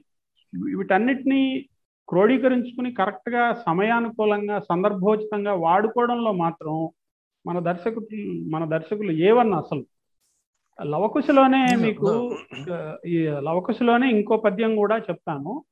అది యాక్చువల్గా ఆ, సాంస్క్రిట్ అది శ్లోకము. అంజలీదేవి వాళ్ళు యుద్ధంలో ఉన్నా సరే ఈ వ్రతం నుంచి బయటపడకూడదు వ్రతం సరిగ్గా సాగాలి గౌరీ వ్రతం అని పా- ఆ పద్యం పాడుతుంది. శ్రీంకారాసన గర్భితానల శిఖా सौ क्ली कला बिभ्रती सौवर्णाबरधारिणी वरसुधाधता त्रिनेत्रोज्ज्वला वंदे वंदे पुस्तकपाशमङ्कुशधराम्। స్రగ్భూషితాముజ్వలా వాం గౌరీ త్రిపురా పరాత్పరకళా శ్రీచక్ర సంచారిణి దేవి ఖడ్గమాలలో సాక్షాత్తు అమ్మవారు వచ్చేయాల్సిందే. ఆ సంగీతానికి అంత అంత మెలోడియస్గా అసలు చాలా అద్భుతంగా ఉంటుంది. అది ఇంకేం చెప్పలేం. ఉమ్, ఈ- ఈ మీరు- లవకుశ పద్యాలు లవకుశ పద్యాలు అంటున్నారు కదా? లవకుశ. పద్యాల్లో మీరు అదే ఒక పద్యం పాడుతున్నప్పుడు దాని భావాన్ని దీన్ని చూపించడం అనడానికి ఇంకొక ఉదాహరణ లాస్ట్లో రా- రాముల వారు లవకుశులు యుద్ధం చేస్తున్నప్పుడు అప్పటిదాకా మిమ్మల్ని మిమ్మల్ని రిక్వెస్టింగ్. టోన్లో పాడిన రా- రాముడు చిన్ని పాపలు కడసారి చెప్పుచుంటి తురకము వీడి. రణభూమి తొలగిపండు అన్నప్పుడు దానికి వీళ్ళు రెస్పాన్స్గా తురక వారమే. కాదు నిమ్ము కూడా వదలమయ్యా రణమో శరణమో చెప్పు మా ఆ. రెండింటికి వాయిస్ మీరు చూస్తే అప్పటిదాకా ఘంటసాల గారు ముందర స్త్రీ బాల ఉద్ర పెనవేయ బూనుట అని చెప్పి ఆ. పాడిన పద్య పద్ధతికి కడసారి చెప్పుచుంటి అన్నప్పుడు రామారావు గారి మొహంలో కనిపించిన భావాలకి చూసుకుంటే అది మొత్తం మీకు చూపించేస్తుంది. ఏమవబోతోంది అక్కడ చూపిస్తుంది.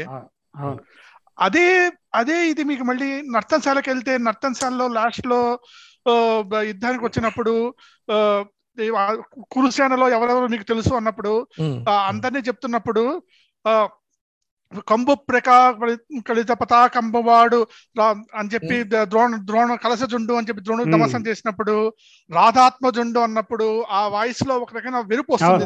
తిరస్కార భావం. అవి ఆ- పద్యాల్లో వాడుకోవటం వల్ల ఆ ఏమి ఎక్స్ప్రెస్ చేయదలుచుకున్నారో ఆ క్యారెక్టర్ వల్ల అవి బాగా ఎక్స్ప్రెస్ అవుతాయి. అవును. అదే ఆ- స్వర స్వరకల్పన యాక్షన్ రెండు. అవును. అంటే ఆ ప్రస్థానం వచ్చింది కాబట్టి ఆ నర్తనశాలది నర్తనశాలలో పతాక సన్నివేశం నాకు నాకు బాగా నచ్చిన సన్నివేశాల్లో ఒకటి. ఆ, పవన్ కళ్యాణ్ గారి తొలి సినిమాలో కూడా. ఎందుకంటే ఎక్కడి నుంచి అంటే ముందు బృహన్నాలు నడుపుతా ఉంటాడు రేలంగి ఉత్తర కుమారుడు వెళ్తా ఉంటాడు కదా. ఏమిటయ్యా సముద్రంలో తీసుకెళ్ళిపోతున్నావు అంటాడు. అది సముద్రం కాదు కోరోసెల్లోని ఎవరో సార్ ఫలానా అక్షోహిణి అని చెబుతాడు అనమాట ఇంకెంటనే ఆపేసి అక్కడ ఆపే ఆపే అని చెప్పేసి దిగి పరిగెత్తా ఉంటాడు కదా. పరిగెత్తే లేదులే అని సముదాయించి తీసుకెళ్ళి ఆ జమ్మి జమ్మి చెట్టు కదా? సమీ వృక్షం సమీ వృక్షం అక్కడ తీసుకెళ్ళిన తర్వాత పైన అది ఉంది వీళ్ళు ఆయుధాలు కట్టకట్టి ఉంచుతారు కదా తీసుకురాని ఆ, తీస్తా. ఆ- ఆ ఆయుధం పైనుంచి గాంధీవం కింద కనిపిస్తున్నప్పుడు రామారావు బృహన్నల వేషంలో ఉన్నాడు నెమ్మదిగా అందుకుంటా ఉంటాడు. పూర్తిగా చేతిలోకి వచ్చిన తర్వాత ఈయన ఆహార్యం అంతా మారిపోతుంది మీసాలు వస్తాయి. అసలు అంటే గూస్ బంప్ టైప్లో ఉంటుంది అసలు ఆ సీన్ బృహన్నల నుంచి ఒక వీరుడుగా ఒక క్షణంలో మారిపోవటం అనేది. దాని తర్వాత అక్క అది చూడగానే ఉత్తర కుమారుడికి వచ్చిన ధైర్యం ఎలా ఉంటుంది. ఓ సాక్షాత్తు అర్జునుడి పక్కన ఇంకా నాకు ఇంకేం లేదు నేను నీ అర్థమైంది నాకే అర్థమైంది నీవే అర్జునుడివి నీవే అర్జునుడివి అని. అవును అదొకటి అంటే ఇంత సినిమా అంటే మన వాళ్ళు నవరసాలు పండిస్తానికి అంటే తెలుగు వారి భోజనం లాగానే అన్ని రుచులు ఉంటాయి అన్నట్టు ఆ పతాక సన్నివేశంలో యుద్ధంలో కూడాను సరే అర్జునుడు అందరిని ఓడిస్తాడు. ఆ, అయిపోయిన తర్వాత ఉత్తర ఉత్తర ఆ పైన కుచ్చులు టోపీ కుచ్చులు. తలపాగా కుచ్చులు బొమ్మ బొమ్మల కత్తిరించు తీసుకురామంటారు కదా ఇతను అందరిని కత్తిరించు కత్తిరించు వెళ్తా ఉంటాడు. వెళ్ళేటప్పుడు ఇతను చూస్తాడు అనమాట అక్కడ దగ్గర భీష్ముడు ఇది మాత్రం జీవాకు అనేసి. ఆయన అలా నటిస్తా ఉంటాడు పడిపోయినట్టు ఆ అర్జునుడి కోసం. ఇతను వెళ్ళి అతనికి వెళ్ళి తిరగగానే అతని కడిలా తెరిచి చూస్తాడు మనం చూడంగానే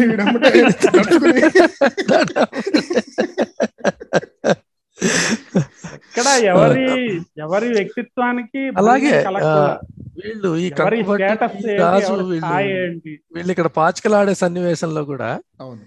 తన కొడుకు గెలిచాడు అని అనకపోవటం వల్ల వచ్చిన ఆ కోపానికి వాడేసి కొడతాడు. అది కూడా చాలా సహజం. అంటే రాజు రాజు కొడుకు ఏ ఖ్యాతి దక్కినా వాళ్ళకి దక్కాలి కానీ ఎవడో బృహన్నల గాడికి ఆడా మగ కానోడికి దక్కటం ఏంటి అనే ఆ కోపం అది ఇటువంటివన్నీ కూడా చాలా అదొకటిను అదే సన్నివేశంలో ఆ, అది ఆ సన్నివేశంలో కాదు సారీ కానీ అదే నర్తనశాలలోనే ఇలా ఇతను మన గారి క్యారెక్టర్ పేరేంటి? కీచకుడు. కీచకుడు. కీచకుడు. ఆ కీచకుడు ఇలా వెంటబడి వస్తుంటే ఆవిడ ఆఖరికి సభ కూడా వచ్చేస్తుంది కదా ఒకసారి. వస్తుంది. ద్రౌపది వస్తే. ఏదో సర్దుబాటు చేసి పంపిస్తారు. అయితే అతనే ఒక వార్నింగ్ ఇచ్చి వెళ్ళిపోతాడు బావగారికి. అయితే ఆ సమయంలో భీముడు పక్కన ఉండి ఒక ఒక చెట్టుని. పెకిలించి ఆమె చేయాలని ట్రై చేస్తా ఉంటాడు. అక్కడ ఒక ద్వంద్వార్థం వచ్చేలాగా ధర్మరాజు అంటాడు కదా. నీడనిచ్చిన చెట్టునే చెట్టు నీడనిచ్చిన కోసం వాడు అనేసి. తప్పు అనేసి. అంటే భారతంలో నుంచి తీసుకుంది. మనకి మనకి నీడొచ్చిన విరాట రాజుకి చెడు చేయొద్దు అని చెప్పడం ఒకటి. వంట వంట పెరుగు వంట చెరుకు కోసం పచ్చని చెట్టుని కట్ చేయొద్దు అని చెప్పడం ఒకటి. రెండు అర్థాలు వచ్చేటట్టు అది. దక్షిణ భారతంలో నుంచి తీసుకున్న సన్నివేశం డైరెక్ట్గా. కాకపోతే నర్తనశాల గురించి మాట్లాడుకోవాలంటే ఎస్వి రంగారావు గారు మొత్తం సినిమా మొత్తం మీద ఒక నలభై ఐదు నిమిషాలు అంతకంటే నలభై ఐదు నిమిషాలు అరగంట ముప్పై గంట గంట కంటే ఎక్కువ ఉండదు ఆయన మొత్తం ఆయన క్యారెక్టర్.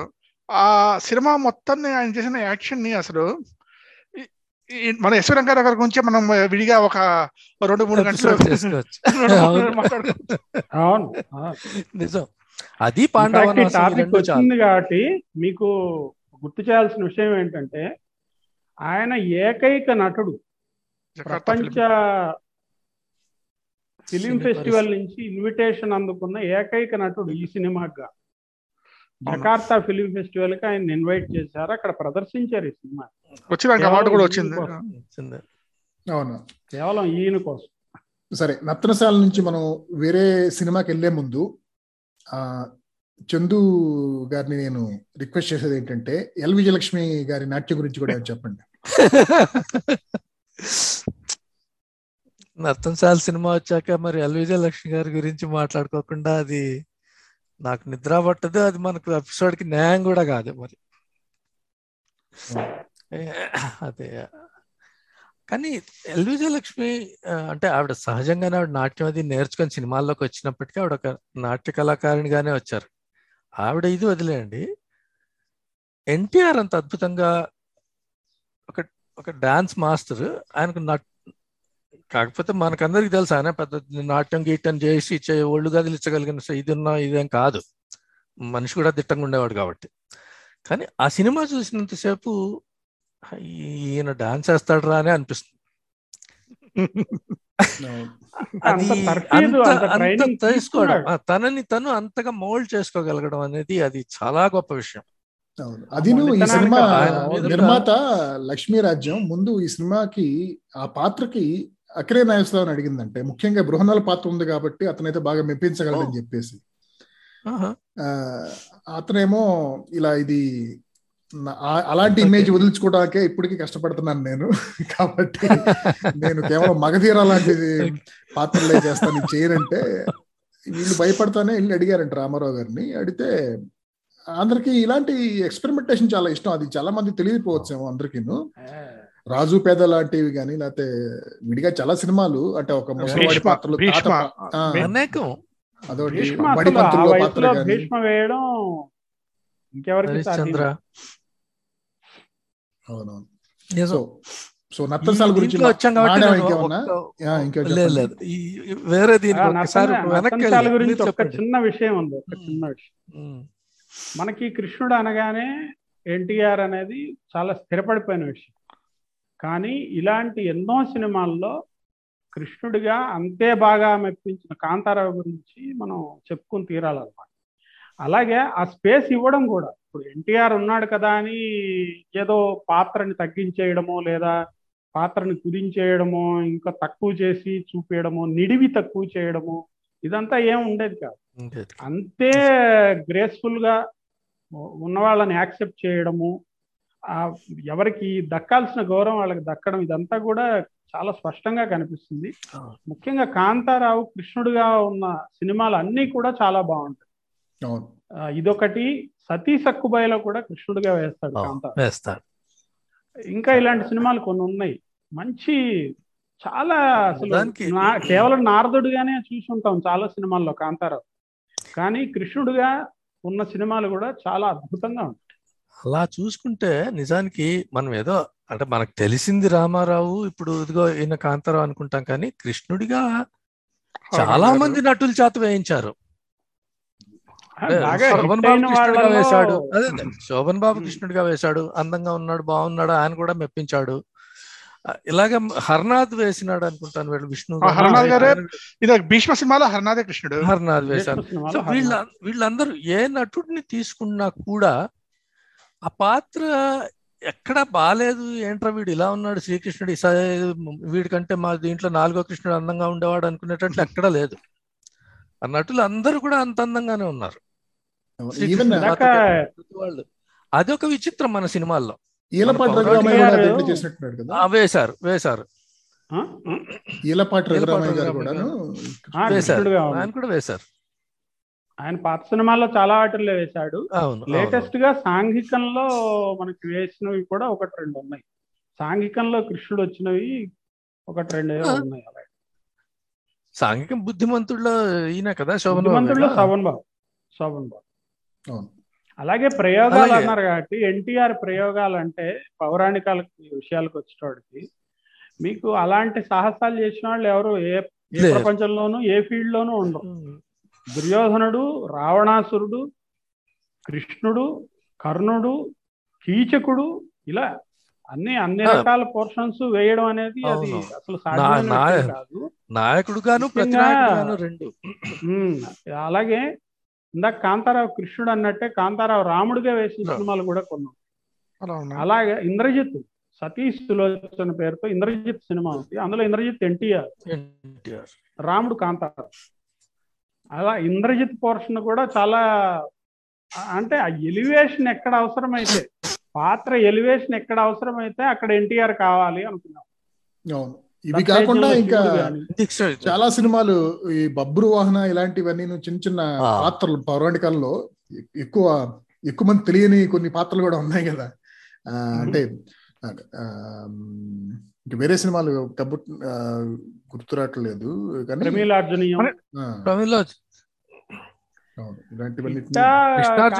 పక్కన పెడితే చాలా అర్జున యుద్ధం కూడా కృష్ణార్జున యుద్ధం పూర్తిగా అసలు కృష్ణుడి ఇంకొక పార్శ్వం చూపించేసిన సినిమా.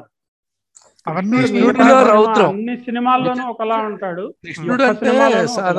కృష్ణుడు అంటే సాధారణంగా శృంగారము ఈ ప్రేమ ఇటువంటి గుణాలు మనం చూసుకుంటాం కానీ కృష్ణుడిలో రౌద్రం అనేది బహుశా ఆ ఒక్క సినిమాలో అంతగా పండించింది. పద్యాలు దాంట్లో కూడా ఆ థీమే. అటువంటిది అనుకోండి అవును. దాంట్లో గయోపాఖ్యానంలో గయుడు నిష్ఠిమం చేసినప్పుడు. ఆయన చేతిలో పడుతున్న పడ్డప్పుడు ఆ దురాత్ముండు ధరణి గర్భము దూరుగాక మరి పాతాళము చేరుగాక అని చెప్పి దాంట్లో ఘంటసాల వాయిస్లో ఒక రకమైన జీర వచ్చి తర్వాత ఈయన మొహంలో రౌద్రం కనిపించడం అవి కొన్ని ఈ పౌరాణిక సినిమాలకి మనకి ఇంకొకటి మనం మాట్లాడుకుంటుంటే మన తెలుగు సినిమాల్లో పౌరాణికాలు సక్సెస్ కావడానికి నేపథ్య గాయకులది కూడా చాలా చాలా ఇది పాత్ర. ఎందుకంటే ఘంటసాల గారు కానీ మాధవ పెద్ది కానీ వీళ్ళందరి ఆ, పద్యాలు రకరకాల రసాలను పలికించిన నవరసాలను పలికించిన గొంతులో. ఈయన చివరికి కృ- ప- కృష్ణార్జున యుద్ధంలోనే ఆ, నా నన్ను తన్ని నీ కాలు కందనేమో అని చెప్పి సత్యభామని బతిలాడుకున్నప్పుడు కనిపించే శృంగార రసం కానీ ఆ తర్వాత నా చేత ఇన్ని పనులు చేయించుకొని నన్ను నాకే హ్యాండ్ ఇచ్చావని చెప్పి పాండవులతో పోట్లాడినప్పుడు వేసే పద్యం కానీ. ఏవైనా సరే అవన్నీ డిఫరెంట్ రసాల్లో డిఫరెంట్ రకాల వాయిస్లతో మా పాడటం అనేది ఆ- టైప్ వాళ్ళకి కూడా చాలా క్రెడిట్ వెళ్తుంది నేపథ్య కూడా. అలాగే మనం అలా ఇంకొకటి ఏంటంటే తెలుగు సినిమాలో ఇంకోటి బాగా ఇదేంటంటే మనకి మేజర్ పౌరాణిక కథలు ఓకే రామాయణము భారతము యాస్టీజ్ తీసుకుంటే దాంట్లో నుంచి వచ్చినవి. దాని ఉపాఖ్యానాలు తీసుకొని మనకి చాలా పాపులర్ పద్య నాటకాలు ఉంటాం కానీ స్టేజ్ డ్రామాలు ఉన్నాయి. ఇవి గయోపాఖ్యానం కానీ ఆ కృష్ణాంజనేయ యుద్ధం భీమా భీమాంజనేయ యుద్ధం రామాంజనేయ యుద్ధం ఇలా హరిశ్చంద్ర ఇవన్నీ ముందర స్టేజ్ మీద బాగా ఫేమస్ అయినవి. వాటిని యాస్టీజ్గా తీసుకొని వాటికి మామూలుగా ఇంతకి మనకి నాటకాలు అనేటప్పటికీ ఎంతసేపు ఆలాపన తీగరు అనే దాని మీద చాలా ఇంపార్టెన్స్ ఉండేది.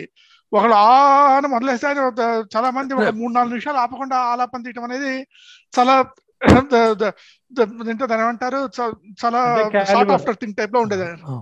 దాన్ని కట్ చేసుకుంటూ వచ్చి అవే పద్యాల్ని అవే సీన్స్ని మళ్ళీ ద- ద- వెండి తెర మీద చూపించి మూడు గంటల్లోకి రెండున్నర గంటలు మూడు గంటల్లో ఇరికించేసి వాటికి మధ్యలో కొంచెం హాస్యరసాన్ని జోడించే పక్క పాత్రలు ఏర్పాటు చేసి వాటిని అడాప్ట్ చేసుకోవడం అనే దానివల్ల తెలుగులో పౌరాణికాలకి చాలా ఎక్కువ ఇది వచ్చింది. మిగతా వాళ్ళకి అన్ని ఉపాఖ్యానాలు ఉన్నట్టు నాకు తెలియదు. ఇన్ని మన తెలుగులో ఉన్న ఉపాఖ్యానాలు. విచిత్రం ఏంటంటే ఇవి సార్వజనీనం అండి. ఈ కథలన్నీ కూడా ఎవరైనా కూడా దీన్ని వాడుకొని ఉండొచ్చు. ముఖ్యంగా మన వెంపుల చూసుకుంటే ఈ నాలుగు రాష్ట్రాల్లోనూ కొన్ని మలయాళ సినిమాలు మనకి ఎప్పుడు అంత దగ్గరగా లేవనుకుంటే. మిగిలిన ఇద్దరు కూడా అటు ఇటు కూడా మన దీంట్లోనే ఉన్న వాళ్ళే కాబట్టి ఈ కథలు వాళ్ళు వాడుకున్నారు అప్పట్లో అంటే మూల కథలు ఇండస్ట్రీ మొత్తం అక్కడే. మూల కథలు కాదు. చందుభయ్య ఉపాఖ్యానాలు మూల కథలని కూడా. కాదు. ఇలా ఉపాఖ్యానాలు ఇలా రాయటం అనేది ఈ. ప్రక్రియ రచనా ప్రక్రియ మిగతా సౌత్ ఇండియన్ భాషలో కానీ మరాఠీలో కానీ లేదు. లేదు. లేకపోవచ్చు. ఆ, ఉపాఖ్యానాలంటూ ప్రతి చోట ఉన్నాయి ఇవే. ఏదో ఒక రకంగా ఈ కథలు చిన్న చిన్నవే ఉండి ఉంటాయి. మన ఇంకొక విషయం ఏంటంటే ఇప్పుడు ఈ సినిమా ఇండస్ట్రీ మన తెలుగు సినిమా పరిశ్రమ మొత్తం ఆ కాలంలో మద్రాసులో ఉండేది. కలిసే తీశారు. సినిమాలు తీసిన సగం మంది అరవళ్ళే. ఏవిఎం ప్రొడక్షన్స్ మెయ్యప్పని తీశాడు కాబట్టి ఆయన తెలుగు సినిమాలు తీశాడు అంతే. అవటానికి అరవాయనే కదా. సో ఇదే కథ వాళ్ళు కూడా వాడుకొని అందులో అరవంలో కూడా తీసి ఉండొచ్చు. ఒకవేళ తీసారేమో కూడా నాకు అంతగా ఐడియా లేదు కానీ అక్కడ అంత ప్రాచుర్యం పొందలేదు అవి. పొందలేదంటే ఆ- రచన ఆ కథని వాళ్ళు అక్కడి రచయితలు వాటిని అంతగా వాటికి సరిపడ విధంగా వాళ్ళు రాయలేకపోవచ్చు స్క్రిప్ట్. లేదు ఆ దర్శకులకి ఆ రకమైన కథలతోటి సినిమాలు తీయాలన్న ఆ ఉత్సాహం అప్పటికే పోయి కూడా ఉండొచ్చు మనం చెప్పలేం. నాకు తెలిసి దాదాపుగా డెబ్భై మధ్య దశకం వరకు కూడా పౌరాణికాల పట్ల పూర్తిగా ఆ స్థాయి ఆ వ్యామోహం చూపించింది మాత్రం తెలుగు వాళ్ళు ఓకే. సో మీరు ఇద్దరికి తమిళ సినిమా ప్రస్తావించారు కాబట్టి ఒక ఒక సినిమా గురించి మాడుకుందాం. ఎందుకంటే తమిళ్ళో నిర్మితమై తెలుగులో కూడా డబ్బు అయిన సినిమా కొంచెం బాగా హిట్ అయిన సినిమాను.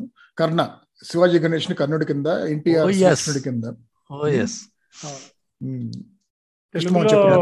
తెలుగులో ఎన్టీఆర్ గొంతు వినిపించని ఏకైక సినిమా. ఎవరు డబ్బింగ్ ఎవరు చెప్పారు? ఎవరు చెప్పారు? అయితే శివాజీ గణేష్ని కూడాను జగ్గయ్య చెప్పి ఉంటాడు కదా. జగ్గయ్య చెప్పారు. జగ్ రాజ గణేశానికి జగ్గయ్య చెప్పారు. అదే. అంటే ఆ, ఇందాక చందు చెబుతున్నట్టు తమిళ్ళో చాలా సినిమా తీశారు. తెలుగులో తీసినంత కాకపోయినా కూడాను. కానీ తమిళియన్స్ ఎక్కువ మాట్లాడుకునేది దా ఎక్కువ పౌరాణికాల గురించి తక్కువ మాట్లాడుకుంటారు నాకు తెలిసి. ఎందుకంటే నేను గత ముప్పై ఏళ్ళగా వాళ్ళతో ఏదో ఒక రకంగా ప్రయాణిస్తాను ఉన్నాను కాబట్టి విద్యార్థిగా కానీ ఉద్యోగస్తుడిగా కానీ కాకపోతే వాళ్ళు ప్రస్తావించే సినిమాల్లో ఇది ఒకటి వస్తుంది కర్ణ అనేది ఒకటి. ఆ, అలాగే భక్త ప్రహ్లాద్ కూడా అక్కడ బాగా హిట్ అయినట్టు ఉంది. అదొకటి ఉంది. సో. సో భక్త ప్రహ్లాద్కి వద్దాం అయితే. ఆ, కృష్ణమోహన్. అది కూడా ఒక చాలా పెద్ద అంటే ఒక ఫలానా హీరోని పెద్ద హీరో ఎవరు లేకపోయినా కూడాను ఒక నాలుగైదేళ్ళ రోజారామణి మూడేళ్ళేమో. ఆ, ఎంత బాగా చేసింది. ఐదారేళ్ళు ఉంటాయేమో బహుశా ఐదారేళ్ళు ఉంటాయి యాక్చువల్గా భక్త ప్రహ్లాద్ అనేటప్పటికి ఇందాక నేను చెప్పినట్టు ఆ, చిత్రపు నారాయణమూర్తి ఆ, ముందు తీశారు తర్వాత తీశారు. రెండు సార్లు తీశారు ఆయన ఇదే సినిమాని. అంత అంతకు ముందు థర్టీ వన్ ఫార్టీ టూ. రెండు సార్లు వచ్చింది సినిమా. మళ్ళీ సిక్స్టీ సెవెన్లో మళ్ళీ సిక్స్టీ వచ్చింది. సెవెన్లో వచ్చింది. ఈ సిక్స్టీ సెవెన్ ఫార్టీ టూ రెండు కూడా చిత్రపు నారాయణమూర్తి గారే దర్శకత్వం అన్నమాట. అయితే ఈ భక్త ప్రహ్లాద నైన్టీన్ సిక్స్టీ సెవెన్దే బాగా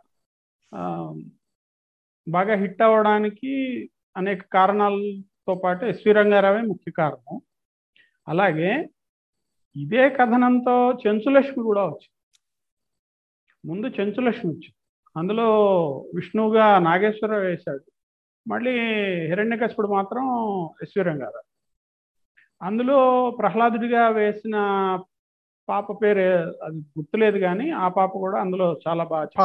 పాప కాదండి రేఖ వాళ్ళ తమ్ముడు రేఖ వాళ్ళ తమ్ముడో అన్నయ్యో అంటారు అబ్బాయి అంటారు చెంచులక్ష్మిలో ఓకే ఎవరు అంటే జమినీ గణేశన్ పిల్లవాడు అంటారు నాకు కరెక్ట్గా గుర్తులేదు బట్ ఓకే.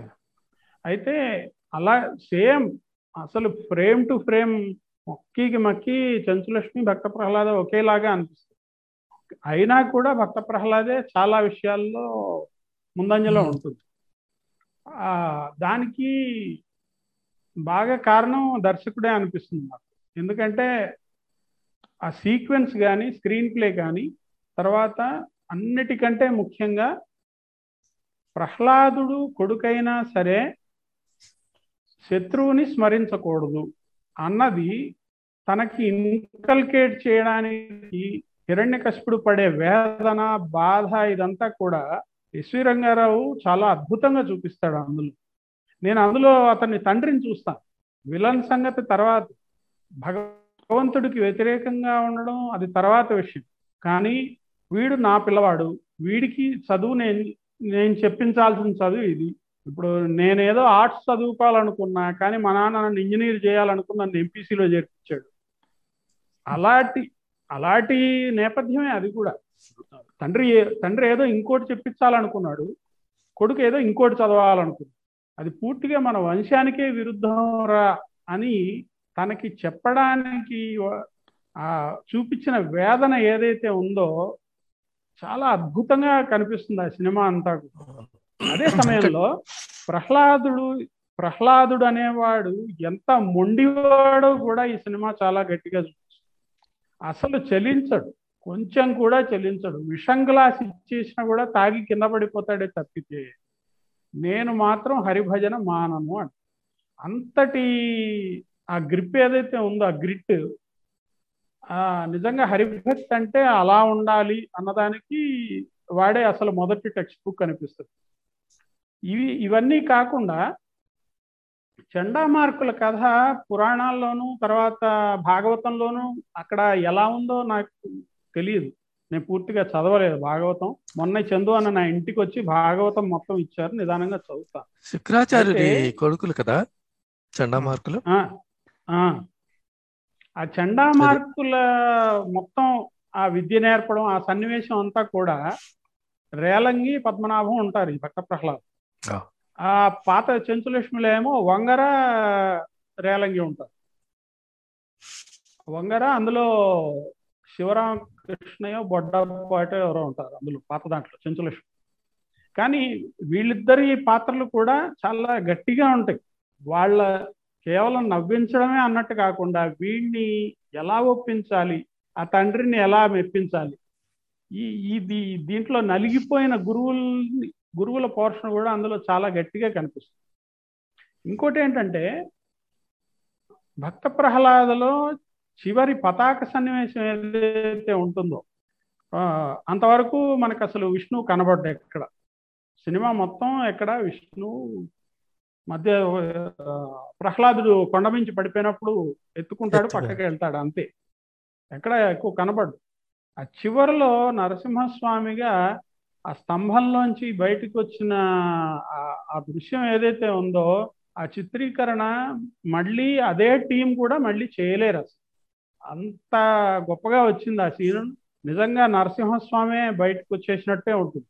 ఆ ఉగ్రత్వం ఊగిపోవడం అనేది ఇప్పుడు పుస్తకంలోను కావ్యంలోను చూసిన దాన్ని దాన్ని ఎగ్జిక్యూట్ చేయడం అనేది అసలు అది సాధారణమైన విషయం. అదిను ఎస్వి రంగారావే చాలా ఎస్వి రంగారావే చాలా భారత్ మనిషి కదా.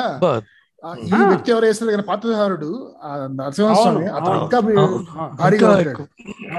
చాలా భారీగా ఉంటాడు. పైగా మీరు గుర్తుకు తెచ్చుకుంటే స్తంభంలోంచి బయటికి రాగానే అసలు ఏం భయపడ్డ హిరణ్యకశిపుడు వెంటనే వచ్చిన వాడిని వచ్చినట్టు అలా వదిలేస్తాడు. అతన్ని గురించి ఏం పట్టించుకోడు. ముందు ప్రహ్లాదుడి దగ్గరికి వస్తాడు. ఎత్తుకుంటాడు ఆలింగనం చేసుకుంటాడు. ఆహా ఇప్పటికీ నువ్వు నా కడుపున బ్రహ్మాండమైన పుట్టక పుట్టావరా. నీ బతుకు ఇప్పటికి సార్థకమైంది. నేను ఎప్పటి నుంచి వెతుకు వెతుకుతున్నాను వీడిని ఇవాళకి నా ముందుకు తీసుకొచ్చావు. నువ్వు చాలా గొప్పవాడివిరా అని. ముందు కొడుకుని ఎత్తుకుని ముద్దాడి అప్పుడు వెళ్తాడు ఆయన దగ్గరికి. అసలు అంతటి స్క్రీన్ ప్లే రాసుకోవడానికైనా అదంతా చూపించడము అది పిక్చరైజ్ చేయడము ఊరికే పౌరాణికాల కింద ఏదో మా- ఒక చరిత్ర ఒక కథ చూపించి పక్కకు పారేస్తాం అన్నట్టు కాదనమాట. ఆ వ్యక్తి స్వభావం అంతా కూడా సమాజంలో రకరకాల వ్యక్తులు ఉంటారు. ఈ వ్యక్తి స్వభావం ఇలా ఉంటుంది. ఈ వ్యక్తి ఇది మంచి ఉంటుంది ఈ చెడు ఉంటుంది. మొత్తం చెడే చూపించేవాళ్ళు కాదు. ఎంత విలనైనా సరే ఎంత రావణాసురుడైనా ఎంత దుర్యోధనుడైనా ఎంత హిరణ్యకశుడైనా సరే మొత్తం చెడే కాదు. వాళ్ళకంటూ ప్రత్యేకమైన లక్షణాలు ఏ ఉన్నాయో అవి కూడా క్లియర్గా ఎలివేట్ చేసి మరీ చూపించేవారు. అది ఇప్పుడు ఎన్టీఆర్ ఆ పాత్ర తీసుకున్నాక కొంచెం ఏదైనా పక్కదారి పట్టి ఉండొచ్చు కొన్ని విషయాలు ఆయనకి కావాల్సినట్టు ఆయన మలుచుకున్నాడు తీసినా చూపించిన అందంగానే ఉన్నాయి చూసేసారు అది వేరే కానీ ఎస్వి రంగారావు విషయానికి వచ్చేటప్పటికి మాత్రం మనం ఆయన ఉన్న ప్రతి సినిమాలోనూ ముందు ఆయన్నే అభిమానించాల్సిందే తర్వాతే మిగతా నిస్సందేహంగా. పాండవనవాసం ప్రతి ఒక్కళ్ళు చెప్తారు కదా. సమస్య లేదు అందులో. సో ఈ బానిసలు అన్న తర్వాత ఎన్టీఆర్ కనపడ్డా ఆ, స్థాయి నటుడు. సో భక్త ప్రహ్లాద దాటి ముందుకెళ్ళే ముందు ఆ, భక్త ప్రహ్లాద ఇంత భారీ హిట్ అవడానికి కారణం ఇంకోటి ఏంటంటే లవకుశ విషయంలో జరిగినట్టే పాటలు. పాటలు. పాటలు. అద్భుతమైన పాటలు ఇంకొకటి ఏంటంటే బహుశా ఈ రెండిటికి కూడా ఇంకొక కనెక్షన్ అంటే చిన్నపిల్లలు. అక్కడ. వాళ్ళు ఇక్కడ ప్రహ్లాద్ వీళ్ళు చూపించిన ఎంత పదేళ్ళు ఐదేళ్ళు ఆరేళ్ళ పిల్లలు అంత స్థాయిలో తండ్రిని ఎదిరించి నువ్వెంత అంటే నువ్వెంత నిలబడగలిగాడు అంటే సహజంగానే ప్రతి వాళ్ళు ఆ పిల్లల్ని అభిమానిస్తారు ఓకే మీ పైగా చూస్తుంటే నాకు ఇప్పుడు సినిమాలో అనిపిస్తుంది ఇంకొక ప్రత్యేకత ఏంటంటే మంగళంపల్లి గారిని మురళీకృష్ణ తీసుకొచ్చి గారు. నారదుడిగా నారదుడిగా పెట్టారు తుంబురుడు గారు ఇంకా అసలు ఇంకెక్కడ మళ్ళీ ఆయన ఇంకే సినిమాలోనూ కనబడలేదు మళ్ళీ మేఘ సందేశంలో కనిపించాడు. ఇంకా మళ్ళీ ఎక్కడ కనబడలేదు. ఆ- పాటలు ఆ సన్నివేశాలు మళ్ళీ పైగా ఆయన ప్రహ్లాదుడితో మాట్లాడటము లీలావతితో మాట్లాడటము హిరణ్యకశిపుణ్ణి మాటి మాటికి వెక్కిరించడము ఈ ఈ శ్లేషలన్నీ కూడా ఆయన బ్రహ్మాండంగా పలికించారు చాలా చాలా బాగుంటాయి. తెలుగు పౌరాణికాలకు సంబంధించి మా చర్చా కార్యక్రమం మొదటి భాగం ఇంతటితో సమాప్తం. ఒక వారం రోజుల్లో రెండో భాగం కూడా విడుదల చేస్తాం.